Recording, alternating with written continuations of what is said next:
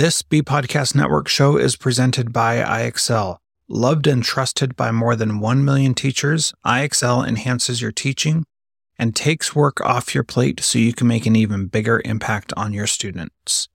IXL delivers personalized learning across a comprehensive pre K 12 curriculum, including math, language arts, science, and social studies, and helps you assess student performance through actionable, real time insights. Strengthen daily instruction, close knowledge gaps quickly, and set every student up for success. Want to bring IXL to your school? Learn more at ixl.com slash BE. That's ixl.com slash BE.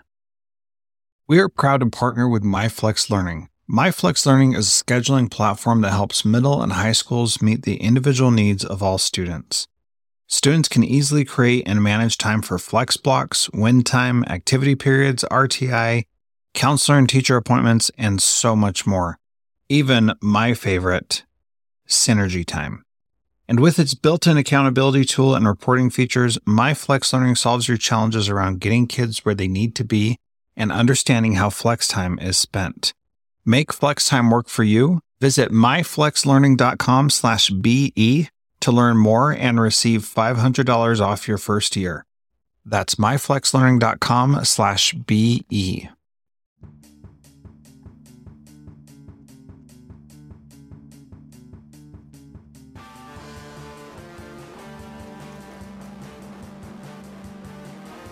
Welcome to the Cybertraps podcast. I am Jethro Jones coming to you from Spokane, Washington.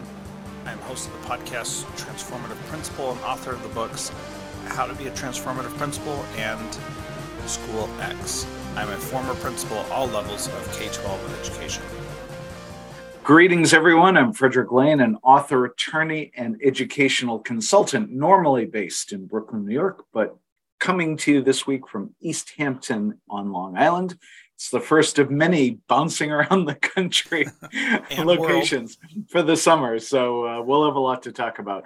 As most of you know who have listened to this program, I am the author of 10 books, including most recently Cyber Traps for Educators 2.0, Raising Cyber Ethical Kids, and Cyber Traps for Expecting Moms and Dads. Jethro and I have teamed up to bring timely, entertaining, and useful information to teachers, parents, and others about the risks arising from the use and misuse of digital devices. You can find, excuse me, over the, I read the wrong part. over the coming weeks and months. it's summertime. It's it sure over the coming weeks and months, we'll be talking to some of the world's leading experts from the fields of education, parenting, sociology, and cyber safety. Join us as we look at what it takes to better navigate our increasingly high tech world. For more information or to donate to our work, please visit centerforcyberethics.org. And this is a special shout out to our soon to be hopefully friends and partners at the Brooklyn Public Library. The Cybertraps podcast is a production of the Center for Cyber Ethics, a 501c3 independent partisan education. Excuse me. No, we're not partisan. Yeah. We are nonpartisan. it really is summertime. Holy cow. It truly is. We need to take a break, Fred. We do. I think we should. Maybe the next couple of weeks. I think the next two weeks we should not do the podcast because we need to clear our heads. What do you think? I second the motion. We'll see you in July, folks. anyway, a 501c3 independent, nonpartisan educational institute dedicated to the study and the promotion of cyber ethics as a positive social force through curricula development, research, publishing and media, professional training, and public advocacy. Ah, Hello there. Welcome. Thank you. It is good to be here. Whether I'm all here is a legitimate question, but we're here. Yeah. So today, speaking of summer, it's no the perfect kidding. it's the perfect lead-in for our topic today, Jethro, and that is summer cyber traps, educator vacation and beach photos. Do not take pictures of yourself wearing anything less than wrist to ankle clothes. That's the moral of the story today. Well, I'm sorry. That, in fact, is not our takeaway. No, no, it is not. it's never our takeaway. But I think what we're here to do is to offer people some examples of educators who have gotten into difficulties because of the clothing choices that they've made on social media and to talk about some of the implications of that from a legal perspective, a social perspective, obviously an employment perspective. Uh, there's there's a lot of stuff we could unpack here, but I think what would be perhaps helpful is to give people a couple of examples to start with of things that you know we've run across in our research that are relevant to this, and then we'll go into some of the details. So one of the cases that I am particularly um, interested in uh, because of the way it played out in terms of the media promotion of American privacy uh, way back when, is a Georgia teacher named Ashley Payne, who was a relatively new teacher in 2010, 2011. And after her first year of teaching, she took a vacation, which we're happily doing. She took a vacation and went off to Europe. Big deal hadn't been before. You know, of course, you're there, you're going to take a lot of photos. And in her particular case, so we're going a little off topic here, it wasn't her clothing choice that was a problem, but it was a vacation photo that showed her very happily sitting at some German bar with a glass of wine in one hand and a beer in the other hand and a big smile on her face. I mean, she was clearly having a nice time, but there was nothing inappropriate about what she was doing or how she was dressed, unless, as one parent did, you take offense to the idea of a teacher drinking and putting that on social media. So that was part of the story. Uh, what ended up happening was that she came back from vacation. She created a Facebook album. Remember, this is 2010, 2011. So the privacy controls were not as granular as they are now and she dumps about 600 photos onto facebook. So you can almost say okay mistake number one was yeah. was not editing yourself a little more carefully. And then the other thing is is a lot of young people do um, more so on facebook back then than they do now. Now it might have been on snapchat or instagram or something mm-hmm. like that. But she posts that she's going to go out with some girlfriends to a wildly popular atlanta activity that was called crazy bitch bingo and it was developed by some guy. I have no idea how it was played or why it was called that or whatever. But the same parent who objected to her photo of the drinking also objected to her referencing that game in a Facebook post. Now, keep in mind, none of her students were quote unquote friends with her on Facebook. So it had to be an adult who tracked these things down or saw them and printed them out and sent them anonymously to Ms. Payne's uh, superintendent and her principal. So she gets hauled in basically on the first day of classes for her new school year and is told either resign or we're going to fire you. And without getting the necessary counsel, which we would urge every teacher to do, she decided that she would resign because she didn't want there to be a black mark on her teaching career and all the rest of that. And by the way, just to skip forward, she is teaching now in Georgia. I actually emailed her about a year ago when I was starting to work on Cyber Traps for Educators 2.0. And she's and, like, can't this story just die, man? and I was like, well, yes, more than one teacher has said that to me. So there is a downside to the work I do. In any case, what makes this interesting is that Charles Osgood, who did Sunday Morning with CBS, decided to pick up this story. And one of his reporters, Erin Moriarty, interviewed both Ashley Payne and myself separately uh, about the privacy implications of what had happened to her. So that was one story that I thought was really fascinating much more in line with what we're talking about, Jethro, is a case that arose about three years earlier down in Florida of a woman who was moonlighting as basically a cocktail waitress on a fishing charter. And the, the concept of the fishing charter was that all of the waitresses would either be in bikinis or they might actually be topless. And the fishing boat owner put photos of them up on his website for obvious reasons, right? He's trying to advertise his service. Mm-hmm. And the teacher happened to get fired from her district for other things, mostly for not showing up to class 30 times in a school yeah. year. That'll but she it. she alleged she alleged that she was actually canned because of the bikini photos on the web. and there was a dispute about all of that. So those are a couple of examples I wrote about in cyber traps for educators. Um, certainly encourage people to go look at that. But the thing is, and this will come as no surprise to you, Jethro, that we are a decade beyond these cases, and it's still a problem for educators.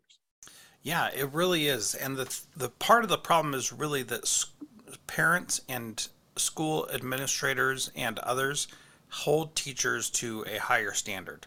Whether that's fair or not is immaterial right now because the fact of the matter is that they hold them to a higher standard. And so if you are doing something like the first story of, of Ashley Payne, I've seen that photo of what she's holding up uh, a wine glass and a beer glass. And um, like there are tons of teachers who do that regularly.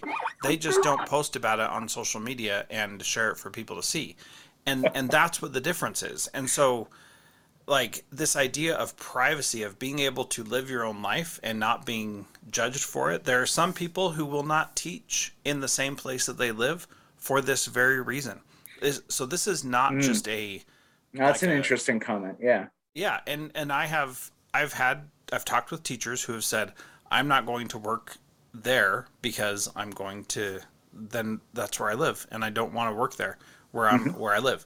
In rural communities, you don't have that option because you'd have to drive too far, and in Alaska, you certainly have to teach where you live. Where Ooh, I was flying. so, anyway, like it's it's really unfortunate that teachers are held to the standard that um, that the the very same parents who are who are reporting them are often uh, doing very similar, if not the exact same thing. Well, that's an interesting thing. Here, I will actually diverge a little bit because I'm willing to accept the argument that educators who spend tens of hours every week with these kids, you know, with our children, um, do have a role model responsibility to the mm-hmm. children. And I, I think that we can have a great debate, and we should have a great debate about what that role model entails. But I think a higher standard can be justified, honestly. Mm-hmm. Um, it's it's tricky, and I think where it comes down to is that a lot of educators confuse a personal life with a private life. And I think that that's a distinction we really need to spend a lot of time working on educating people about because within the confines of your home or on vacation where nobody knows you, you can enjoy a personal life. But the minute you put it on social media, it is no longer a private life. Yes. And that I, that I think is a, a big and important difference that applies to all of these situations. Now, do I think that some parents overreact? Absolutely. But I think that at the same time, educators need to be cognizant of the risk that even one irritated person can cause problems. And hopefully, Jethro, as an administrator, you're going to back up your teachers on some of these situations. Like, you know, the edu- it would seem to me the principal and the superintendent should have said right from the get go, she's doing nothing wrong. We'll speak to her about sharing these photos, but she is an adult having an adult beverage in a place where she's allowed to have an adult beverage. Yeah. And and I do think that teachers are and should be role models, so so I agree with you on that point. Yeah. And I think I think my issue is that they should be able to have a personal life and be able to make choices there. Um, and some of those choices uh, mean that you should not be a teacher. Other choices I mean it's totally fine to be a teacher. So you know, if if uh, you are doing things that are harming kids in your personal life, then absolutely you should not be a teacher. But if you are, you know, drinking or taking pictures of yourself in swimsuits or somebody else is taking pictures of you in swimsuits and posting those, I mean, those are things that you should definitely not be um, persecuted or judged for because, you know, that's just a natural part of life. And I appreciate that you put in the resources about the teacher who was fired in Omsk, Russia, where I actually lived for six months. Oh, um, I did not know that. Yeah, that is so, awesome. Yeah, so she was fired for posing in a swimsuit as a plus size model. So she's got this other job where she's, you know, working to support her mm-hmm. family and and then she's you know she's likely not doing that during school hours. Maybe she was maybe that's an issue. I don't um, think she was but, but, that would be a legitimate issue. Right so so that would be a problem. But the thing is is like this is there are some of these things that are just just ridiculous that people yeah. are being fired for when they are normal natural appropriate human things to do. That's right. that's where i take issue and I absolutely agree with you, Jethro. And I, I had no idea about the coincidence of Omsk. That's but that's, that's pretty cool. that is very, very, is very cool. So yes, there's the plus size model. There's an article about her, but then there's another one in here. Um, and I actually love this because we talk about what responses are there and how can teachers protect themselves, so on and so forth. So almost at about the same time, there was a teacher in Siberia who was engaged in this phenomenon, which just makes me shiver to think about it, called cold swimming. And apparently, it's something that the Siberians do to toughen yes. themselves up. It's true. It's real. It's bonkers. Okay. So, I don't like cold showers, let alone jumping into okay, a river. So I gotta tell you a, a, a side note here that is important yes. to my experience in Russia. So yes. I was in Siberia, Novosibirsk, Omsk, and Ulan-Ude, which are three cities out there in Siberia. And one of the things to do in the winter so cool. is yeah. to go out when it's negative 35 or lower and take a bucket and you out just in your swimming suit and you pour the bucket of water over your head and then you can run back into the apartment building. Now, the very real problem is that because it is so cold, and there are metal grates and cement as you go into the apartment building, there's a very good chance that your feet could get frozen instantly to those things that are so cold and rip off your skin. Now, I put sandals on so that didn't happen to me, but that's a real thing that they do. And there are many of those things. Uh, the polar plunge, uh, all that kind of stuff. That is a, a regular occurrence because what else are you going to do when it's negative 35? Mostly huddle around a fire and drink schnapps or put your, whatever. put your life in danger. That's what you do. okay. Well, getting back to our topic yeah. today, um, we could do a whole different podcast on that for teachers. Risky selfies. Um, so in this particular case, this teacher posted a photo of herself um, getting ready to do one of these plunges, and she got fired because she had posted on social media. A parent reported it, and the principal of the Siberian school said, That's not appropriate. You're a teacher. We don't want our kids seeing you in a bathing suit. And there was this wave of teachers across Russia who posted Instagram photos of themselves in swimsuits and bikinis. And they all use the hashtag in Russian, which I have no idea what it mm-hmm. is. But teachers are human too. And I just thought that was such a wonderful crowd response to this. And, and in fairness to the Siberian authorities, uh, the educational minister in that region got her a new position, um, in part because of this public pressure from across the nation. So, really fascinating stuff. Um, that, you know, kind of hashtag advocacy is very hit or miss.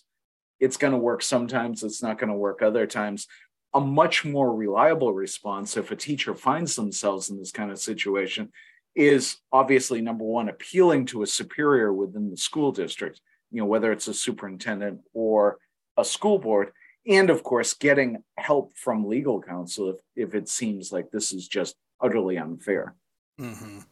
yeah those are definitely things to do um, the thing that is challenging is that you don't always know what is going to be considered inappropriate. And right. that's right. that's the beauty of the ashley payne story that you shared at the beginning that she was i mean i don't know how you could be so upset about that. I mean that one just doesn't make any sense to me because so many people drink alcohol that it's like it's not even one of those big deals you know well, I can give you another example, though, which is not directly relevant to this, but it matters what community you're teaching in. I don't think Ashley Payne was teaching in a dry community, but she was teaching in a very conservative one.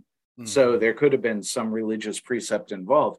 There was a really well regarded football coach who was hired at a religious school, also in Georgia.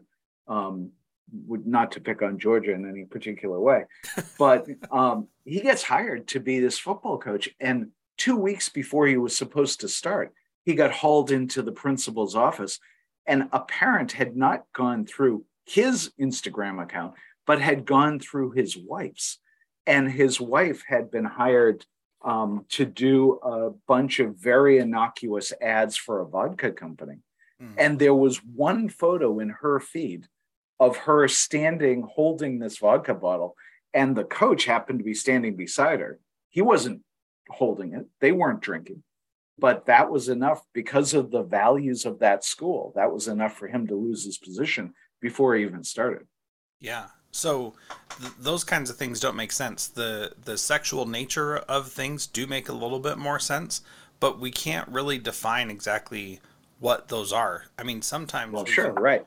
We can go into the area of pornographic or you know showing um, private body parts, but there are phrases like racy photos, you're scantily clad, indecent, or risque. Like, what does that even mean? And right. do we have like a a school based definition that says this is the line you cross, and and we just don't. No, I mean that's that's one of the reasons, by the way, that I wrote the Decency Wars, because when Anthony Comstock back in the 1870s tried to incorporate the term indecency into federal law, it eventually got struck down by the Supreme Court when the Communications Decency Act was passed because it's too vague for exactly that reason. We have a definition of what constitutes obscene under American law. And if something is obscene, it loses its First Amendment protection. That's you know a very different thing from something that is quote unquote racy or scanty or in you know risque. Those are very vague and very subjective terms. So we we we shouldn't be using them to determine someone's employment status. The problem is, of course, is that while teachers do have First Amendment rights, they're limited in some ways because of the way the courts have treated public employment in particular. And of course, if you're at a private school, as we were just talking about, they can use whatever definitions they want, you know, in terms of how you present yourself on social media. Yeah, exactly. So let's talk about some things uh, as we close up here. Teachers can do to protect themselves. So what what are well? Can I jump in for just a yes, couple of please. seconds? Yeah. yeah. Sorry, sorry to do that, but I think that let's. What are you protecting yourself from? I think is an important way to lead into that. So um, I just want to run down the list of things, and again, this is all in the show notes. So feel free to go in, and if you have any questions, get in touch with us. Uh, one of these days, we'll set up a live call line. Have some fun with that. But okay, caller so, five. That's right. that's right. Hey, Amy, that's you. Um, so, what are the potential risks? Aggressive searches by curious students. You have to know as an educator that kids are curious about you. They will pound the internet to find your social media feeds. So that gives you a pretty high incentive to be careful about what you put out there um, loss of privacy. And if you've seen my book, American Privacy, you've heard Jethro and I talking about it. The concept of privacy is really about the loss of control. So that's when we say you've lost your privacy, you've lost the ability to limit who sees or who uses your information. Um, other things, oversharing by friends or family. One of the articles in the resources talks about the fact that there was a photo posted by an educator's boyfriend who thought it was hysterical that he was grabbing her breast while they were on the beach. Everybody's clad, but needless to say, the school didn't think that that was kosher. Um, posts by second employers, we talked about the modeling agencies, the fishing charters. There is the risk of unflattering photos being shared by a friend, a frenemy, an outright enemy for that matter, mm-hmm. or complete strangers. One of the cases I talk about in Cyber Traps for Educators, I think we've talked about it here, is the Mexican Catholic school teacher who traveled 15 hours to go on vacation. She enters a dance contest at a beach bar, does a bunch of twerking. Some random stranger records her dance, her, by the way, award winning dance, and then puts it on the internet. And somehow or other, three, four days later, she's being fired by a Catholic school. Um, public criticism and parental trolling. We've obviously talked a little bit about that. There's the risk that these photos can lead to harassment or cyber stalking. Um, obviously, adverse job actions. And then, lastly, and this is an interesting one that came up in one of the articles if you're an educator and you're posting your vacation photos on social media, you are basically advertising that your home is empty. So, not necessarily the smartest thing to do. So, thank you, Jethro, for letting me run that down. You do the responses. so, there are a few things that you can do first and foremost. Number one, just uh, don't ever do anything wrong. I mean, that's the easy one, right? Wait, what? No. Bad advice. I'm sorry. We have many religious manuals on how hard that is. exactly. So you're you're going to do something that somebody could find offensive, right? I think that that is the best way to yeah. to recognize this is that you're going to do something. Okay? So whatever that is, somebody could be bothered by that. So number 1, if you are applying for jobs, just make sure that your social media looks appropriate and that it's stuff that you don't want to be called in to explain. And it's very easy. Just delete those. If if it is still out there because you can probably never really delete anything that's ever posted, then you can at least say, you know, that was a bad decision. I deleted it. If somebody found that, they had to be looking really hard for that. That could be a thing. Excellent, um, excellent way to phrase that. Yeah. Yeah. Um, and if if it's not on your public timeline anymore, then you can say that was a bad choice, and I I learned from it. Um, review your privacy settings and see who can see what you post. And thankfully, uh, all the tech companies are making that easier and easier to do, which I think is really good. Um, I, I, like this suggestion that you put in here, Fred. Reflect on the true meaning of friendship. Zuck- Zuckerberg has destroyed that English oh, word. totally.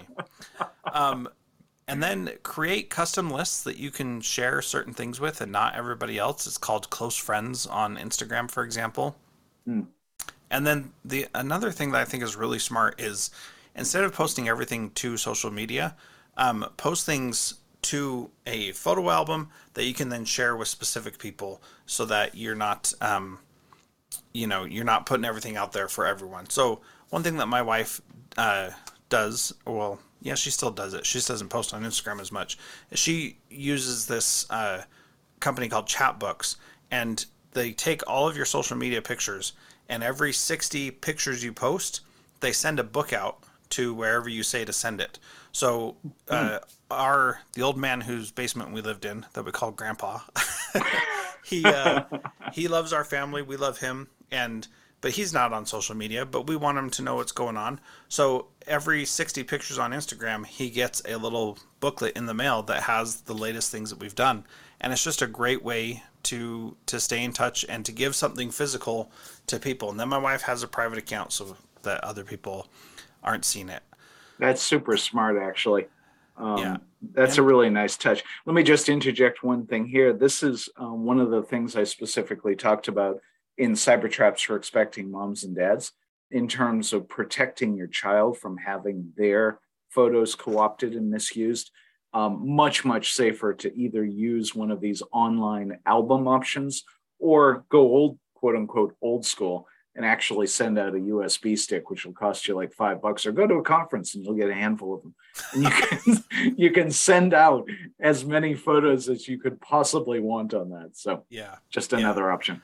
Those are good. And then um, the other thing you can do is is find some scrubbers, and we've talked to a couple people on this podcast about ways to get your stuff off of the internet, and and that you know involves takedown notices, and you're violating copyright, and that takes a lot of time. So you know beware of scams that are saying they're going to do that, and then they don't actually do that. And recognize that you know once something is posted, then it's likely out there in some shape or form forever, and it's very hard to to get rid of those. And then the last thing that I'd like you to talk about is getting legal advice. This is a scary thing for educators because we have this culture of nice. We don't want to rock the boat and we just we don't want to have our future careers jeopardized or anything like that. So, how would you suggest people go about getting legal counsel when these things could be coming down the pike for them? Well, I think the first thing to the first response, Jethro, on that is that if you've got one of these situations where a parent is basically trying to get you fired because of something they've seen on social media, then NICE has already left the room. So at that point, what you're really trying to do is figure out how much of an impact is this going to have on your job and on your career? So, obviously, first place to go is to your union. If you have one uh, that you belong to, uh, they will be in a position to advise you as to what kind of resources are available from them. If you don't have a union counsel that you can fall back on, then you're basically looking at either hiring an attorney, and you can get an initial consultation for free with most reputable law firms and most reputable lawyers. So you can get a sense of what your options might be. In a particularly egregious case, there's the possibility of getting uh, either the national ACLU or a state uh, ACLU involved on your behalf. Because the great thing about this, you know, from that perspective, is that these are free speech cases in most cases. And these are the kinds of things that the ACLUs around the country take very seriously. So there's a lot of different options out there. It can be scary to do that, but honestly, uh, given how much of an impact a firing for something like this can have, it's worthwhile to see how you can protect yourself. And I do not want to turn this into an advertisement for the legal profession, but I will say that that is their job to help you protect your rights. Yeah, very good. I think that's excellent advice. The only thing that I would add is, um, and this is this is like a cheat code for your whole entire life. uh, make friends with people who are in those type of positions so that you know parents of students if you know uh, one of your students parents is a lawyer then become friends with them and reach out to them and say you know if something ever comes down ask for advice. And calling somebody up that you already know who already likes you is a very good step in the right direction. And this is not just about um, lawyers but doctors uh, financial advisors uh, the owner of the grocery store the butcher like everybody mm-hmm. if you if you are kind and make friends with these people that you're that you're working with then you have an opportunity to go back to them later and say hey, this is the situation I'm in. What advice do you have? And people love giving advice also, so that's that's a good way to do it as well. I had such a great experience along those lines. It's funny you mentioned butcher because when I was in New York, the butcher shop was literally at the end of the little road that we lived on. And I did become friends with Carl, and we got some of the most amazing roasts and turkeys as a result. Because you go in and say, hey, what's good? You know, yeah. it works really well. That's awesome. And that's why I had to work so hard at losing weight when I got it. so anyway, uh, moving on. No swimsuit photos for this guy. I guess Jethro, it's a good thing that that wraps up this episode of the Cybertraps podcast. In the coming weeks, we will continue our coverage of emerging trends in a variety of areas, including digital misconduct, cyber safety, cybersecurity, privacy, and the challenges of high tech parenting. Along the way, we'll talk to a growing collection of international experts who are helping us to understand the risks and the rewards of digital technology. You can find the Cybertraps podcast on all of your favorite podcast apps. We hope that you'll share the show with your friends and colleagues and reach out to us if you have a guest, question, or topic suggestions. If you'd like to follow us on Twitter, I'm at Jethro Jones and Fred is at Cybertraps. And if you're still listening, you must have loved this. Please leave us a five star rating. We appreciate having you here, and we will see you next time in two weeks on July 11th. I guess that's three weeks from now, technically, but July 11th will be our next live show. There are lots of solutions out there for giving students what they need when they need it. But when do they actually do all of those things? You need flexible time. When added into your master schedule, flex time enables students to get extra help or intervention, meet with teachers, make up work, get physical exercise, and try new enrichment offerings. If you're thinking of giving it a try, check out MyFlex Learning, which unlocks the benefits of flexible time without all the headaches you get with it usually. Its intuitive design and SIS integration makes implementation and training a breeze. Make your flex time work for you Visit myflexlearning.com/be to learn more and receive $500 off your first year. That's myflexlearning.com slash BE. Do you want to save time on prep work, increase student achievement for all of your students, reliably meet Tier 1 standards, You can do it all, but don't waste another minute. Head straight to ixl.com/be to learn how IXL's research-proven teaching and learning platform can help you achieve these goals. That's ixl.com/be.